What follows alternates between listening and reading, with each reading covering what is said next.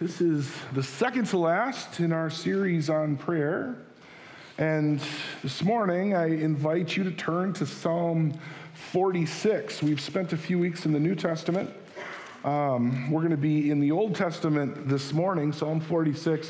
We're going to read the whole thing, but we're really going to focus on the last couple of verses. Um, last week, if you were here, if you weren't, this is maybe the first you're hearing of it. Uh, last week, we established that prayer is not just a platform for us to speak to God and to pour out our hearts to God, although it is that. We talked about how prayer is also to be seen by God's people as a two way conversation. This is a two sided relationship that we are engaging in here. And so last week we established the fact, the reality, that God wants to speak to us as well as hear from us. And so um, we are going to be talking this morning about some of the nuts and bolts of having a posture as believers where we are ready to speak and listen and obey God when He speaks to us. So, Psalm 46 there's 11 verses here. We'll start at verse 1. It's on page 885 in your Pew Bibles. Um, words will also be on the screen, but this is what it says God is our refuge and strength, and ever present help in trouble. Therefore, we will not fear, though the earth give way and the mountains fall into the heart of the sea, though its waters roar and foam and the mountains quake with their surging. There is a river whose streams make glad the city of God, the most holy place where the Most High dwells. God is within her, she will not fall. God will help her at break of day. Nations are in uproar, kingdoms fall. He lifts his voice, the earth melts. The Lord Almighty is with us, the God of Jacob, our fortress. Come and see the works of the Lord, the desolations he has brought on the earth. He makes wars cease to the ends of the earth. He breaks the bow and shatters the spear. He burns the shields with fire. Be still and know that I am God. I will be exalted among the nations. I will be exalted in the earth. The Lord Almighty is with us, the God of Jacob is our fortress. This is the word of the Lord. Thanks be to God. So, as I mentioned, we talked last week about how in prayer, in our prayer and devotional life, not only is that an opportunity to speak to God and to, to pour our hearts out to Him, but it is a time uh, to listen as well. It's time to, to hear what God has to say to us. And, you know, I don't know that I have the mechanics of this quite right. People have perhaps different perspectives, but, but I have always thought of a significant part of the Holy Spirit's ministry being communicating that wisdom that God wants to impart to us through prayer. And so I'm going to argue this morning, right off the bat, that being sensitive to the ministry of the Holy Spirit is vitally important to a healthy Christian life. The Holy Spirit pushes us to um, initially accept God's offer of salvation to us. The Holy Spirit assures us that we are, are members of God's eternal family once we have received that salvation offered to us in Christ. The Holy Spirit encourages us to grow in grace and faith daily with His part in our sanctification. And the Holy Spirit guides us along the path that God has laid out before us. Now, I want to be honest with you right off the bat here. I try to be honest with you all the time. I don't even know why I say that. Let me be honest with you here, okay? But then what I say later, don't worry about it, okay? I don't know. That's just one of those things that people say. But, you know, I, I want to, I kind of want to put it forth before I say some of the other stuff um, that most of the decisions that we make in a given day are pretty black and white. Would you agree with me? Most of the decisions that we make in a given day are pretty black and white. In most situations, there is a right thing to do and there is a wrong thing to do. And God's word, uh, thanks be to God, God's word is crystal clear in defining what is right and what is wrong. But we would all agree that there are some decisions that we make, and I would argue that it's enough so that it's on a daily basis. There are enough decisions that we make that are not quite so clear cut. It's not necessarily a black and white issue, it's not necessarily a right and wrong issue. We acknowledge that sometimes we are faced with decisions that have perhaps any number of good options. In those situations, though, how do we choose from among all of those good options the one that is best for us? Well, I think that the Holy Spirit not only convicts our hearts about what is right and what is wrong with regard to our decisions, but is also given to us in order to help us to discern what courses of action will most please God the ones that will most please God. However, I think that often, this has been the case in some seasons in my life, when the Holy Spirit tries to get through to us, he gets a busy signal, okay? And this morning, I want to suggest a beneficial practice that we find in Psalm 46, a practice to develop so that when God speaks to us through his Spirit, we will be able to hear him, okay? I'll also say this the people who are really interested in hearing from God have to pay a price. They need to discipline themselves to regularly be still before God. This is not an easy task in our fast paced world. We talked about that a little bit last week. This is not an easy task in our fast paced worlds, but the results are well worth the effort. Psalm 46, verse 10 again says, Be still. That's command, okay? Be still and know that I am God. I will be exalted among the nations, I will be exalted in the earth. Now, that's an Old Testament command. Some of us feel a little bit disconnected when we read in the Old Testament. The life situation seems so different. But the New Testament usually brings it a lot closer to home. I mean, after all, in the New Testament, we have the birth of the early church. We have the Gospels. We have Jesus Christ Himself, who is the fulfillment of all that had come before and is the fulfillment of all that looks back to Him. And so let's look at Jesus' example. Jesus developed the discipline of stillness before God in spite of an extremely busy life that he engaged in himself. I mean, Jesus, in some ways, had an even busier life than we do. Crowds followed him wherever he went. Daily, he preached and he taught people and he healed people, and it was difficult for him to find any time alone to pray. Scripture tells us that he had to get up long before dawn in order to do it. Mark 1, verse 35 says, Very early in the morning, while it was still dark, Jesus got up, left the house, and went off to a solitary place where he prayed. And so, for Jesus, we can see in Scripture, because of the lengths that he went in order to observe this practice, that times of stillness and solitude were quite important to him. In those times of seclusion, he not only poured out his heart to his heavenly Father, but he earnestly listened to the instruction of his heavenly Father as well. Being a human being, he needed comfort. He needed assurance. He needed affirmation. He needed uh, direction from his heavenly Father. And the continual leadings he received from the Father, uh, I would say, gave purpose to his steps. King David, too, author of many of the Psalms, spent extensive time sitting before the Lord. Prophet Isaiah before taking on an immensely difficult commission from God, listened to God in his temple.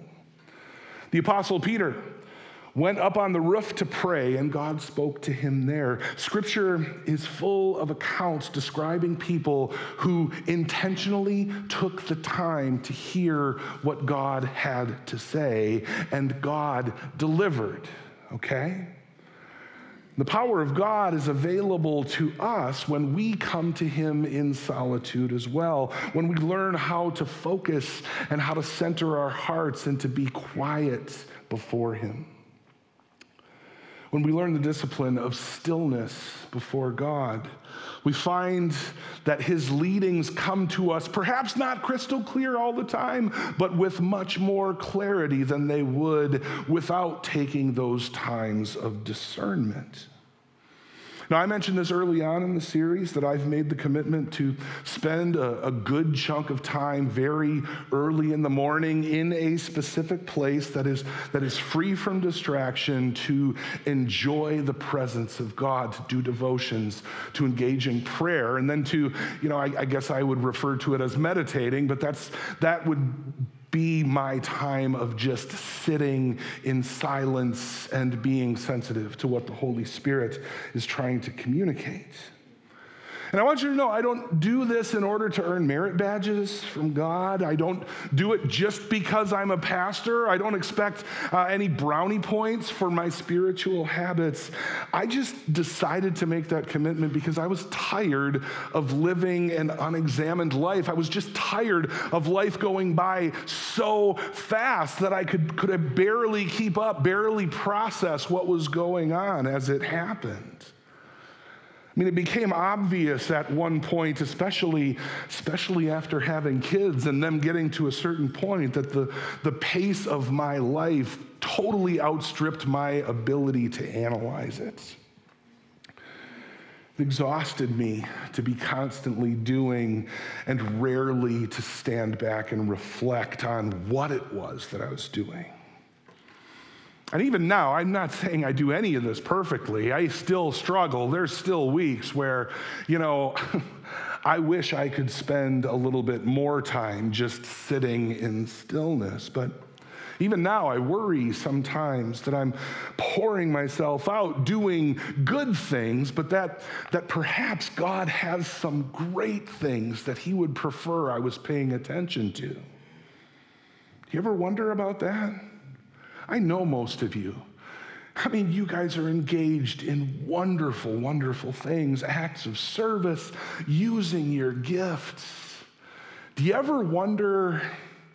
Do you ever wonder if, amidst all of those good things that you're spending your time and energy on, there's a best thing that you might be missing? That's my worry. However, by engaging in the practice of stillness, I can honestly say that I feel more clarity and more direction in the decisions that I do have to make.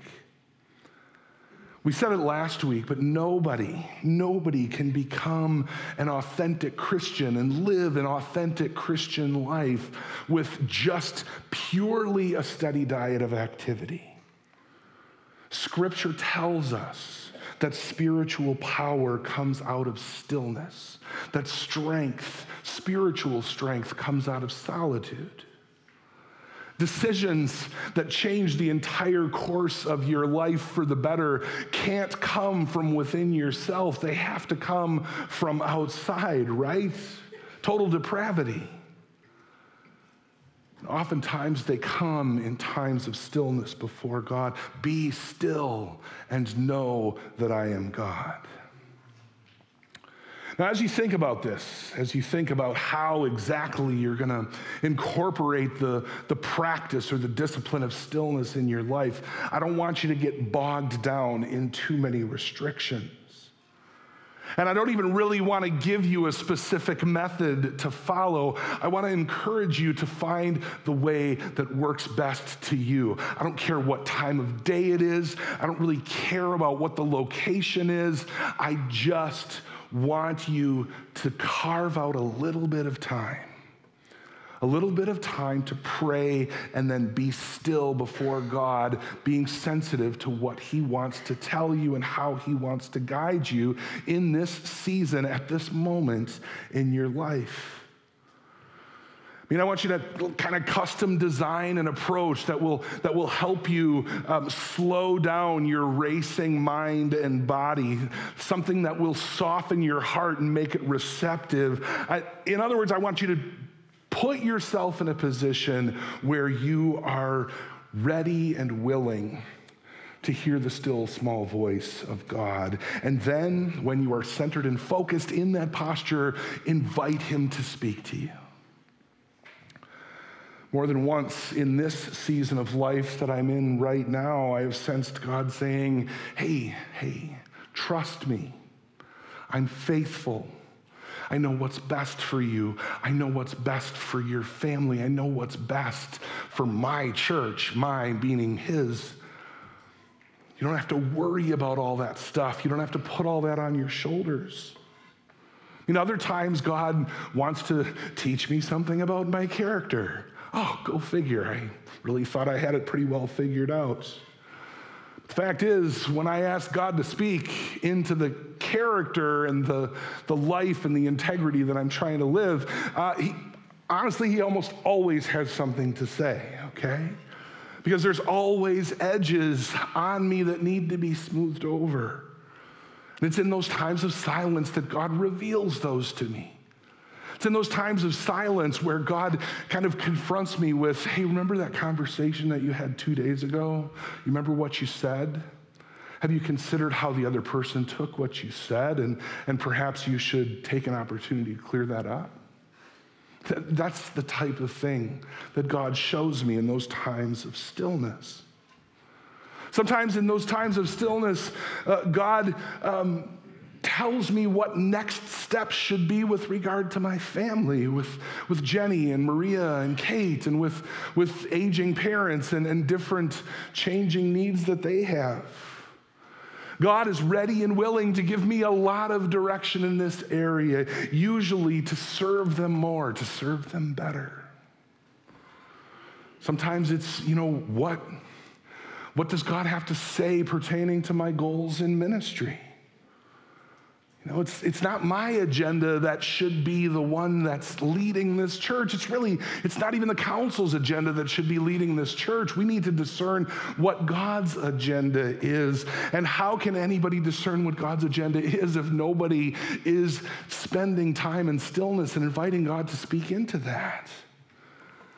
I mean, that brings up another thing. I have no idea, I honestly have no idea how people in ministry survive in ministry without regularly spending time in quiet, inviting God to speak. I mean, for myself, most creative ideas for like services and, and messages and, and changes in programming, that sort of thing, come from my daily devotional time in prayer. Depending on your situation, you might ask God, What are the next steps for me in my vocation? What should my dating relationship or my marriage relationship look like? What direction should it go? Um, what should I do to best support and encourage my children? Maybe it's how should I further my education? Or uh, how should I strategize in the best way um, my giving, the giving of my time and resources and energies? Whatever you ask the Lord, I am confident that you will be amazed at the extent to which He is willing to lead. Once you are quiet and still before Him, waiting to hear Him speak, God will eh, guide you through your thoughts and feelings, which, let's face it, are so often at odds with each other because all of us want a bunch of different things. In times of quiet and stillness, God can help you navigate all that and get to what He is actually telling you about the direction that He has laid out before you in your life. And you know, it's kind of an aside thing. But as you build those times of quiet and stillness before God into your life, I think that you will start to value them more and more and more. That it will be a welcome break from the pace that so many of us have taken on in our lives. The messages that God provides I'm sure will be perfectly suited to your individual needs because God is that big and He knows that much. But I guess back to the central truth that I want to communicate this morning it's this that God wants to speak His blessing and His wisdom into your life. I believe that God still makes his will known to his people in ways beyond simply the pages of Scripture. And I am willing, I am willing to obey God's will as revealed to me by the Holy Spirit. But that said, because if you're listening carefully, that statement, I hope, made you a little bit uncomfortable, okay?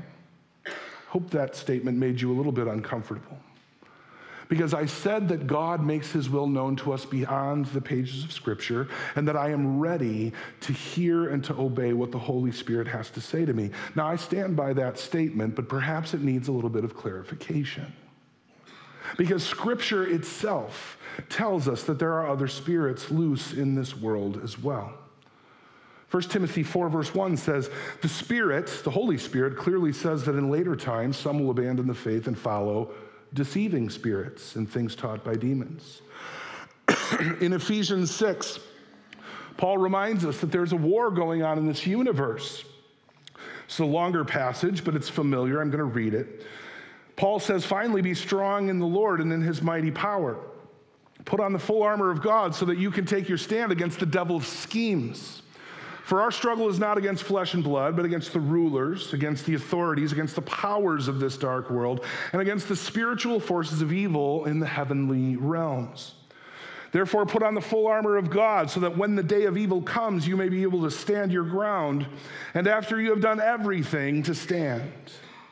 Stand firm then, with the belt of truth buckled around your waist, with the breast of right, breastpiece of righteousness in place and with your feet fitted with the readiness that comes from the gospel of peace. In addition to this, take up the shield of faith which you can by which you can extinguish all the flaming arrows of the evil one. Take the helmet of salvation and the sword of the Spirit, which is the Word of God, and pray in the Spirit on all occasions with all kinds of prayers and requests. With this in mind, be alert and always keep on praying for all the saints. Yes, there is a war being waged on the spiritual battlefield that is our minds. As God leads his people for their benefit and for his glory, Satan does everything in his power to undo God's work and to undermine his activity in our lives, including the still small voice that he provides for us to give us leading. So, how can we be sure that a leading truly is from God? This is what it comes down to, actually, and I want to suggest three criteria by which to test the leadings that you receive. First, all leadings that come from God are consistent with His Word, the Bible.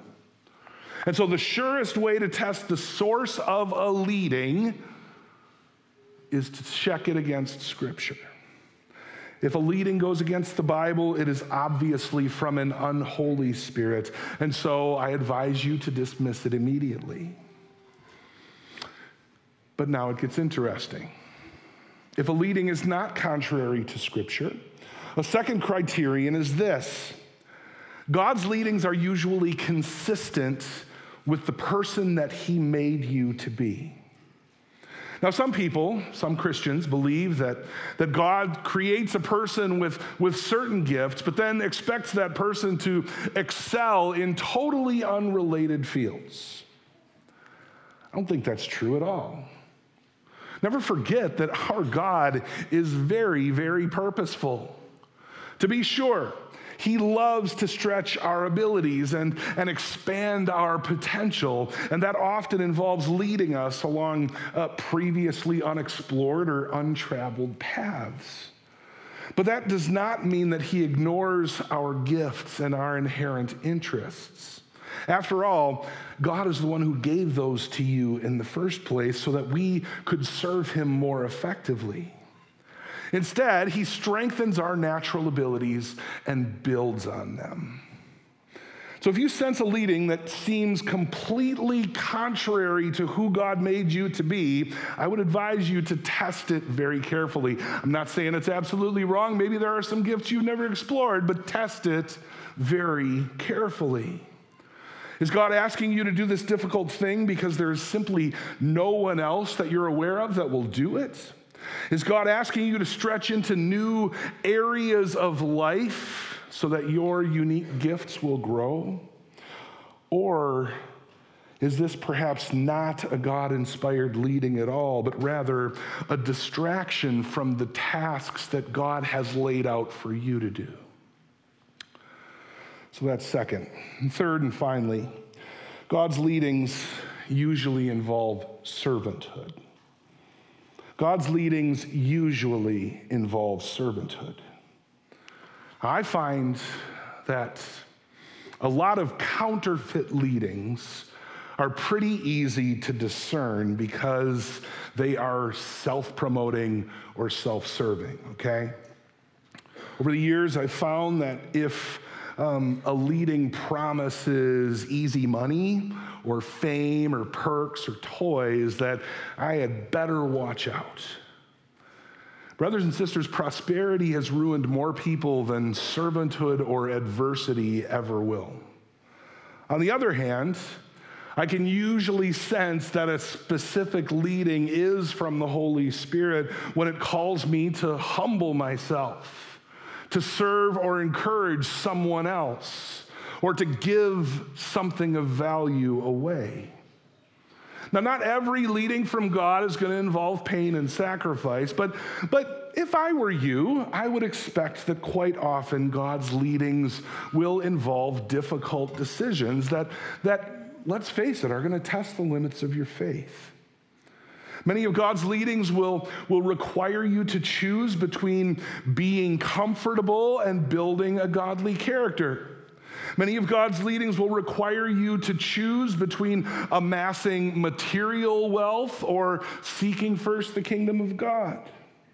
Many of God's leadings will require you to choose between being a winner in the eyes of the world or being a winner in God's eyes. So, if a leading promises overnight health or money or comfort or happiness, just be cautious. And consider this God led his son, Jesus Christ, to a cross. And yet, that cross ultimately proved to be the gateway to freedom and forgiveness for every repentant sinner in the entire world throughout all of history. And in Scripture, God also asks us, as followers of Jesus, to carry a cross. And paradoxically, in carrying that cross, we find direction, liberty, joy, and fulfillment, always following our Savior Jesus Christ. Amen. Let's pray.